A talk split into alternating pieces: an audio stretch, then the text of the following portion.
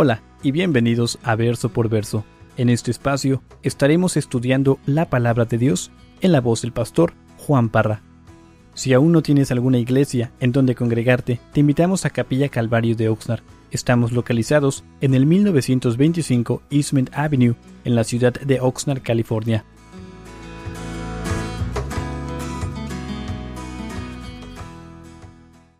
Segunda de Samuel, capítulo 7. Un corto repaso. No sé cuántos de aquí recuerdan lo que vimos en el capítulo 6, pero para refrescar sus mentes rápidamente, recuerden de que David quiso traer el arca una vez más.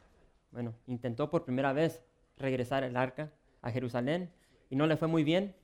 Recuerden que Usa quiso detener el arca porque las mulas se andaban trompezando y el Señor lo mató. Y vimos de que después, en el segundo intento, David por fin logró regresar el arca a Jerusalén y hubo problemas con su esposa. Vamos a continuar con esta historia. Y dice, en el verso 1, dice, aconteció que cuando ya el rey habitaba en su casa, después que Jehová le había dado reposo de todos sus enemigos en derredor, dijo el rey al profeta Natán, mira ahora, yo habito en casa de cedro y el arca de Dios está entre cortinas.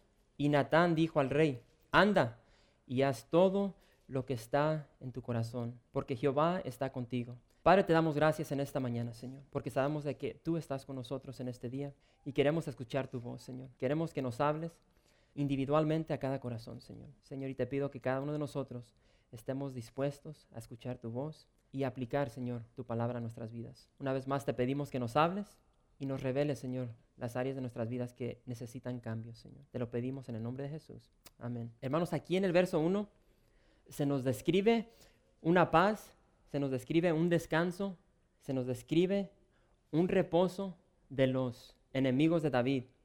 Y algunos comentaristas creen y enseñan de que el capítulo 7 debe estar adelante del capítulo 10, porque como vamos a ver más adelante en el capítulo 8, 9 y 10, siguen las batallas, siguen las guerras.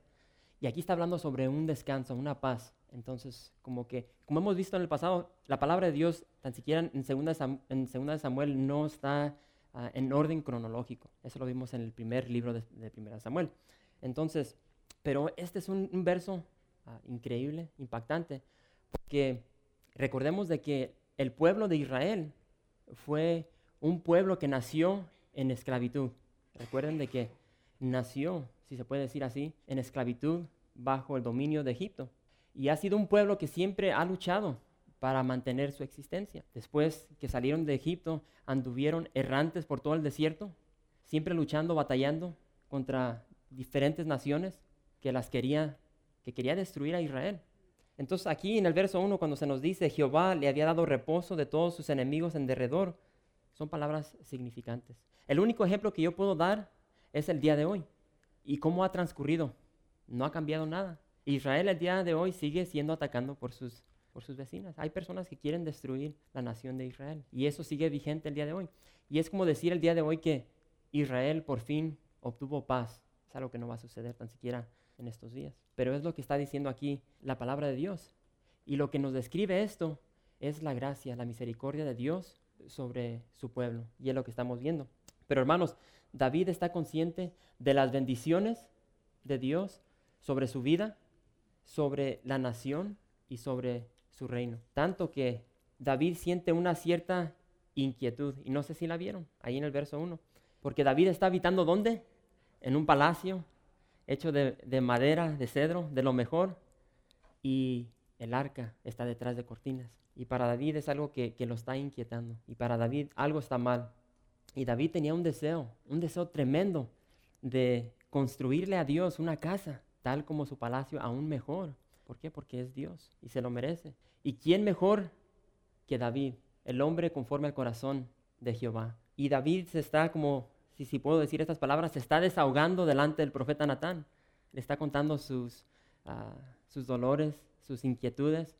Y yo me puedo visualizar al profeta Natán, o sea, por lo que le contesta, de que tal vez ni le está poniendo mucha atención. Porque ¿quién le contesta? El profeta dice, anda y haz todo lo que está en tu corazón. ¿Por qué? Porque Jehová está contigo. Pero vemos de que este profeta no consultó con Dios. Dice, tú eres el rey David, el hombre conforme al corazón de Jehová, haz lo que bien te plazca. Ahora vamos a ver lo que pasa, y dice en el verso 4, dice, aconteció aquella noche que vino palabra de Jehová a Natán, diciendo, ve y di a mi siervo David, así ha dicho Jehová, tú me has de edificar casa en que yo more. Ciertamente no he habitado en casas desde el día en que saqué a los hijos de Israel de Egipto hasta hoy, sino que he andado en tienda y en tabernáculo. Y en todo cuanto he andado con todos los hijos de Israel, ¿he hablado yo palabra alguna de las tribus de Israel, a quien haya mandado apacentar a mi pueblo de Israel, diciendo, ¿por qué no me habéis edificado casa de cedro? Ahora pues dirás así a mi siervo David, así ha dicho Jehová de los ejércitos, yo te tomé del redil, de detrás de las ovejas, para que fueses príncipe sobre mi pueblo, sobre Israel. Y he estado contigo en todo cuanto has andado, y delante de ti he destruido a todos tus enemigos, y te he dado nombre grande, como el nombre de los grandes que hay en la tierra. Hermanos, como ya mencioné, David tenía un gran deseo de construirle casa a Jehová, casa a Dios. Y para David miraba el hecho de que él estaba habitando en un palacio como algo humillante, de que él se estaba rodeado de lujo y el arca estaba detrás de cortinas. Pero se le olvidó a David de que eso es lo que Dios había mandado desde un principio. Él tenía sus propósitos por el cual había mandado construir el tabernáculo. Y Dios le va a mostrar a David que aunque su deseo era correcto, su actitud no lo era.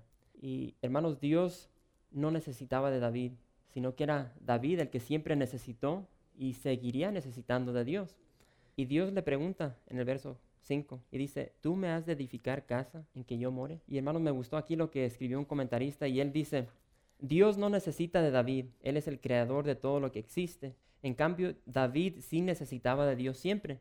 La pregunta de Dios también era una burla al pensamiento de David, de que la tienda no era significativa. Dios muestra a David que ni la tienda ni un templo pueden contener su presencia. ¿Podía David construir una casa lo suficiente grande para que Dios cupiese en ella? Y hermanos, aquí vemos algo interesante porque, por una parte, Dios acepta de que David tiene un deseo de construirle una casa. Y para los que se ponen a estudiar este pasaje van a ver de que hay dos interpretaciones. Sea lo que sea, David tenía un corazón de agradar a Dios y él quiere construirle una casa. Dice, si yo voy a vivir una casa tal como la que estoy, dice, yo quiero que mi Dios habite en una casa hermosa también. Pero que no se nos olvide de que las intenciones de David eran sinceras. Y hermanos, esta semana estuve hablando con mi mamá y me estaba recordando de cuando yo estaba pequeño, tenía como 7, 8 años, y recuerdo que yo iba rumbo hacia la escuela ese día y como cualquier niño de 8 años, no sé si pueden regresar cuando tenían ustedes esa edad, como que nuestra mente se va por todas partes.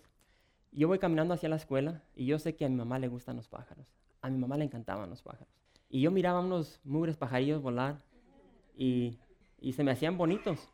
Brillaban con el sol de la mañana, brillaban bien bonito, parecían hasta murciélagos. Y estaban bien bajitos por una casa y tenían nidos de lodo, eran golondrinas. Entonces yo, como cualquier niño, empecé a agarrar piedras y empecé a tumbar estos nidos. No, y en un ratito, una hora, ya tenía una caja llena de puras golondrinas chiquitas. Y yo voy llegando a la casa, yo voy bien contento, mi mamá va a estar bien contenta, le voy a traer pájaros. No, y no me la acabé cuando llegué a la casa. ¿Por qué? Porque dejé de ir a la escuela. Yo sinceramente dije, le voy a llevar un regalo hermoso a mi mamá. No. Pero mis intenciones eran buenas, pero mis acciones no lo eran. Y es lo que pasó. Y le contaba a mi esposa de que estuve hablando con el pastor. Y él me contó una historia de más o menos, él tenía la misma edad, el pastor Lance. Y dice que no tenía ni un 5 en su bolsillo. Y sus padres iban a cumplir 25 años de casados, las bodas de plata. Y él no hallaba qué comprarles, pues dice que tenía como $2 en el bolsillo.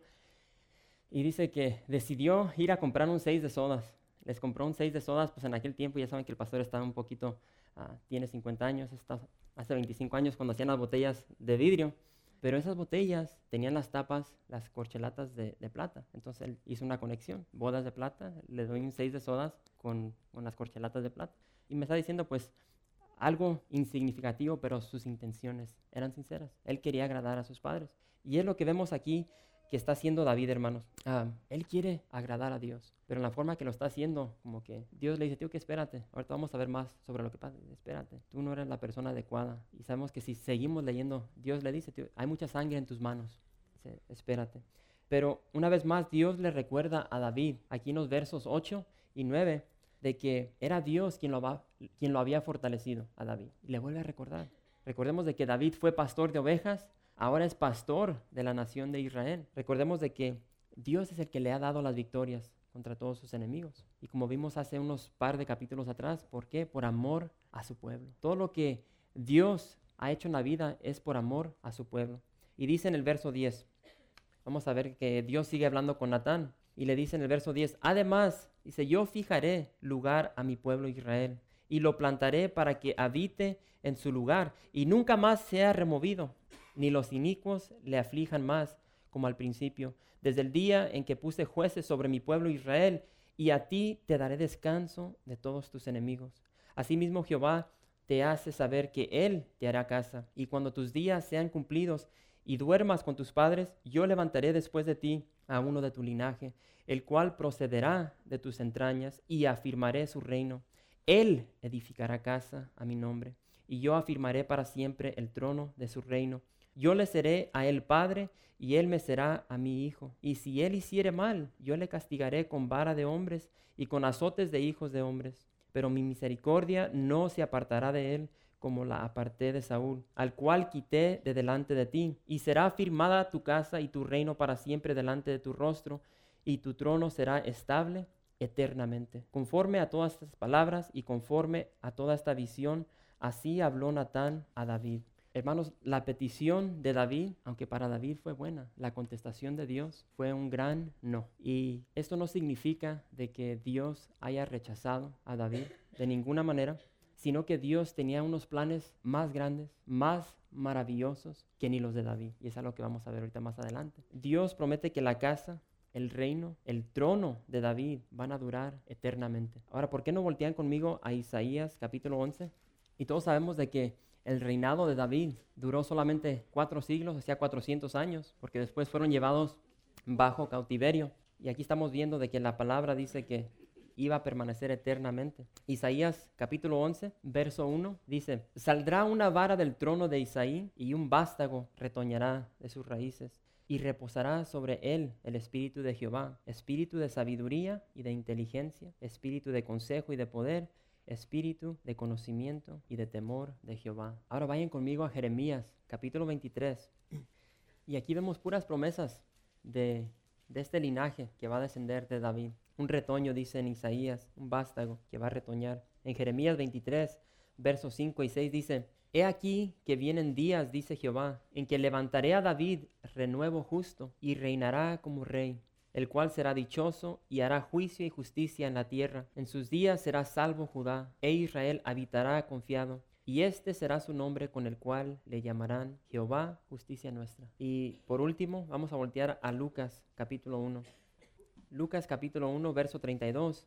Y aquí vemos al ángel Gabriel que promete que el hijo de María, a Jesús, Lucas capítulo 1. Y vemos que el ángel promete de que va a recibir el trono, la casa y el reino prometido a David. Y vemos su cumplimiento en la persona de Jesús. Y dice Lucas 1, verso 32, «Este será grande y será llamado Hijo del Altísimo.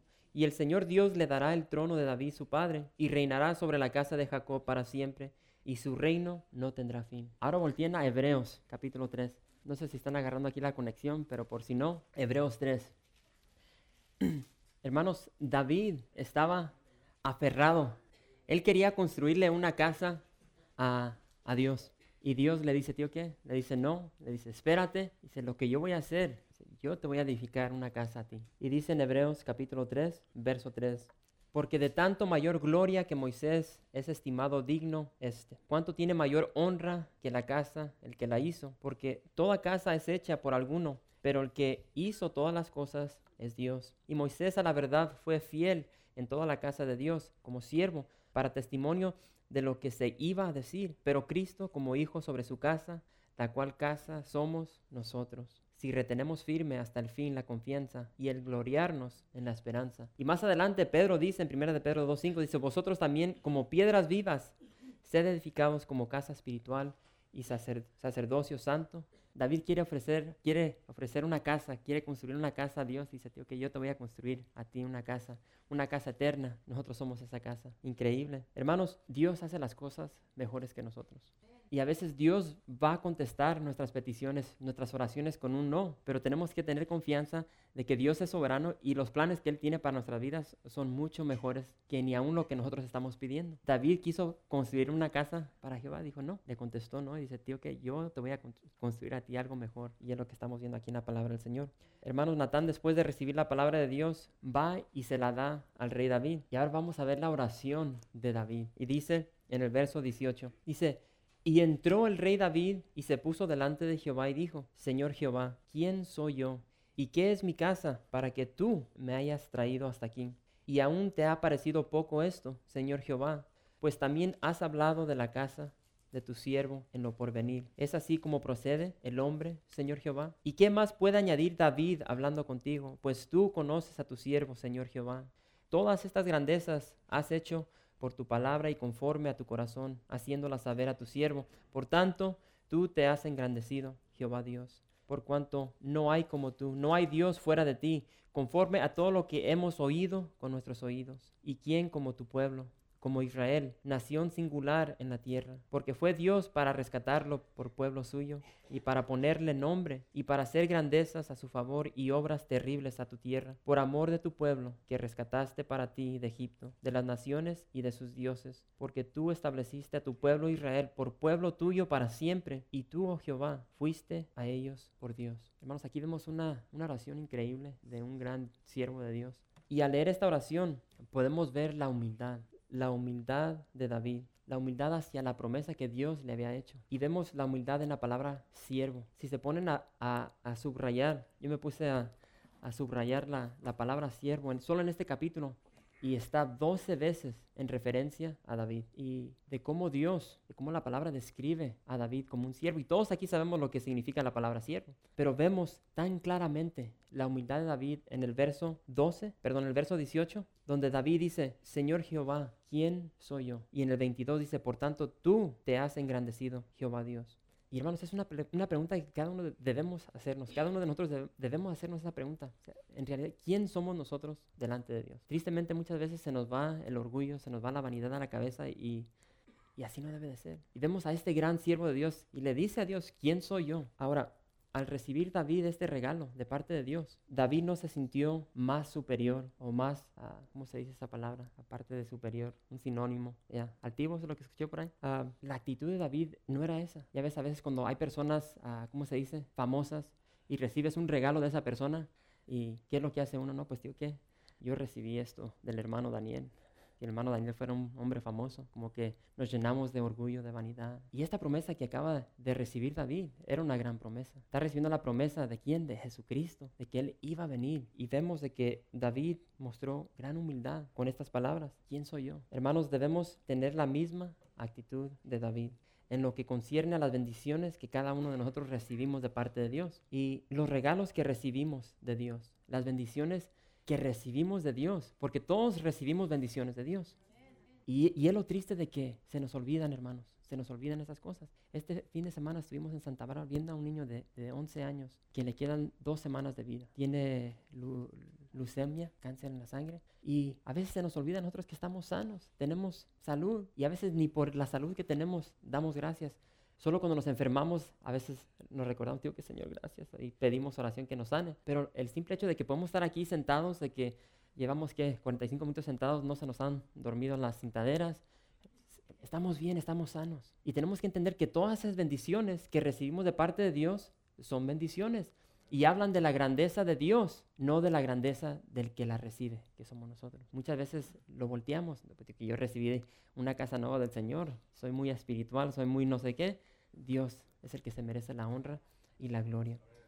Y dice en el verso 25, hermanos, dice: Ahora pues, Jehová Dios, confirma para siempre la palabra que has hablado sobre tu siervo y sobre su casa, y haz conforme a lo que has dicho, que sea engrandecido tu nombre para siempre, y se diga: Jehová de los ejércitos es Dios sobre Israel, y que la casa de tu siervo David sea firme delante de ti, porque tú, Jehová de los ejércitos, Dios de Israel, revelaste al oído de tu siervo, diciendo, yo te edificaré casa. Por esto tu siervo ha hallado en su corazón valor para hacer delante de ti esta súplica. Ahora pues, Jehová Dios, tú eres Dios, y tus palabras son verdad, y tú has prometido este bien a tu siervo. Ten ahora a bien bendecir la casa de tu siervo, para que permanezca perpetuamente delante de ti, porque tú, Jehová Dios, lo has dicho, y con tu bendición será bendita la casa de tu siervo para siempre. Hermanos, esta porción tiene tantas verdades, tantos diamantes, pero quiero que notemos lo que dice en el verso 27. Por esto tu siervo ha hallado en su corazón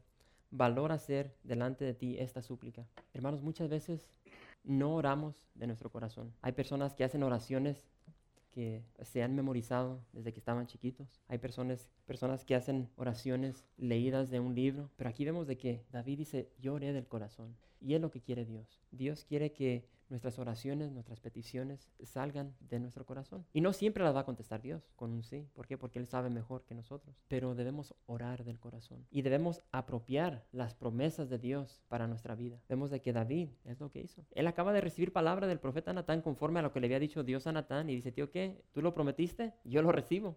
Y dice en el verso 25, ahora pues Jehová Dios confirma para siempre la palabra que has hablado sobre tu siervo y sobre su casa, y haz conforme a lo que has dicho. Si Dios lo dice, hermanos, es verdad. Y si Dios nos ha prometido promesas, tenemos que tomarlas, aplicarlas a nuestra vida y vivirlas. ¿Por qué? Porque es palabra de Dios, y palabra de Dios es verdad. ¿Qué más queremos? Ahora, para terminar en esta mañana, ¿por qué no volteamos a Primera de Juan 1:19? Y puede ser que en esta mañana ¿necesitas perdón en tu vida? Primera de Juan 1:19.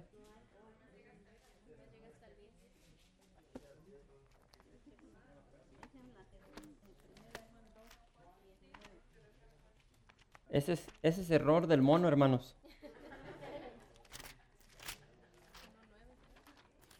Salí defectuoso de la fábrica. 1:9. Yo dije 1:19, a mí se me hace que no escucharon bien. Es lo que pasó. Ahí le agregaron un 1 al 9. Pero ¿quién de aquí no quiere paz en su vida? ¿Quién de aquí no quiere el perdón de nuestros pecados? Porque todos aquí pecamos. Entonces, la palabra de Dios nos ofrece promesas. No del hombre, sino directamente de Dios, el creador de todo el universo, y son promesas a cada una de nuestras vidas. Entonces, tenemos que ser como David. Ok, Dios, tú dices esto para mí, yo lo voy a tomar. Okay, voy a ser egoísta, voy a tomar esta promesa y esta es para mí. Y por eso dije, el que quiere perdón, porque todos hemos pecado, todos pasamos por tribulaciones en nuestras vidas, queremos la paz de Dios. Todos pasamos por etapas de nuestras vidas que necesitamos la ayuda de Dios. ¿Quién de aquí quiere crecer espiritualmente? Si no quiere crecer, si se quiere quedar un enanito siempre espiritualmente, entonces algo está mal. Todos queremos crecer. ¿Quién quiere la ayuda de Dios? Todos. Y Dios hace una promesa, no en 1 de Juan 1:9. Dice, si decimos que no tenemos pecado, nos engañamos a nosotros mismos y la verdad no está en nosotros. Si confesamos nuestros pecados, Él es fiel y justo para perdonar nuestros pecados y limpiarnos de toda maldad. Así es que si hay una inquietud en ti de que has hecho algo que no está bien, y quieres confesarlo en este día, Dios está aquí para perdonarte y limpiarte de todo tu pecado, de toda tu maldad. Y dice en Juan, si volteamos a Juan, en Juan, ahorita estamos en 1 de Juan, ahorita vámonos a Juan, vámonos a través de la Biblia, Juan 14, y estamos por llegar ahí los miércoles. Juan 14. Y dice en el verso 27, la paz os dejo, mi paz os doy, yo no os la doy como el mundo la da. No se turbe vuestro corazón ni tenga miedo. Hermanos, yo no sé usted, yo sí quiero la paz de Dios. Y yo no quiero esa paz ficticia que da el mundo, yo quiero la que da Dios. Y Él te la va a dar si se la pides. ¿Quién quiere crecer espiritualmente? Lea la palabra de Dios. Y pónganse en oración. Pero ¿por qué nos vamos a Filipenses? Capítulo 1. Y dice Pablo, Filipenses capítulo 1, verso 6. Dice, estando persuadido de esto, que el que comenzó en vosotros la buena obra, la perfeccionará hasta el día de Jesucristo. Les garantizo que si por nosotros mismos queremos llegar a una perfección, a una madurez, la vamos a regar completamente. Pero lo hermoso, lo bello es de que la palabra de Dios, Dios mismo, nos promete de que el que empezó la obra en nosotros, la va a terminar. A nosotros nos corresponde leer la palabra, obedecerla, aplicarla a nuestra vida y buscarlo a través de la oración. Y para terminar esta mañana, ¿por qué no volteamos a Hebreos? Hebreos, capítulo 4. Y si alguien necesita la ayuda de Dios, si ya no aguantas lo que el mundo ha traído a tu vida, si ya no hallas la puerta, en Hebreos 4:16. Le voy a pedir a mi hermano Marco si puede pasar. Nuestro hermano Juan, si puede pasar. Nuestro hermano Henry. Dice Hebreos 4:16. Acerquémonos, pues, confiadamente al trono de la gracia para alcanzar misericordia y hallar gracia para el oportuno socorro. Si quieres un cambio en tu vida, un cambio en tu hogar, en tu persona, en tu esposo, en tu esposa, en tus hijos, acérquese al trono de la gracia.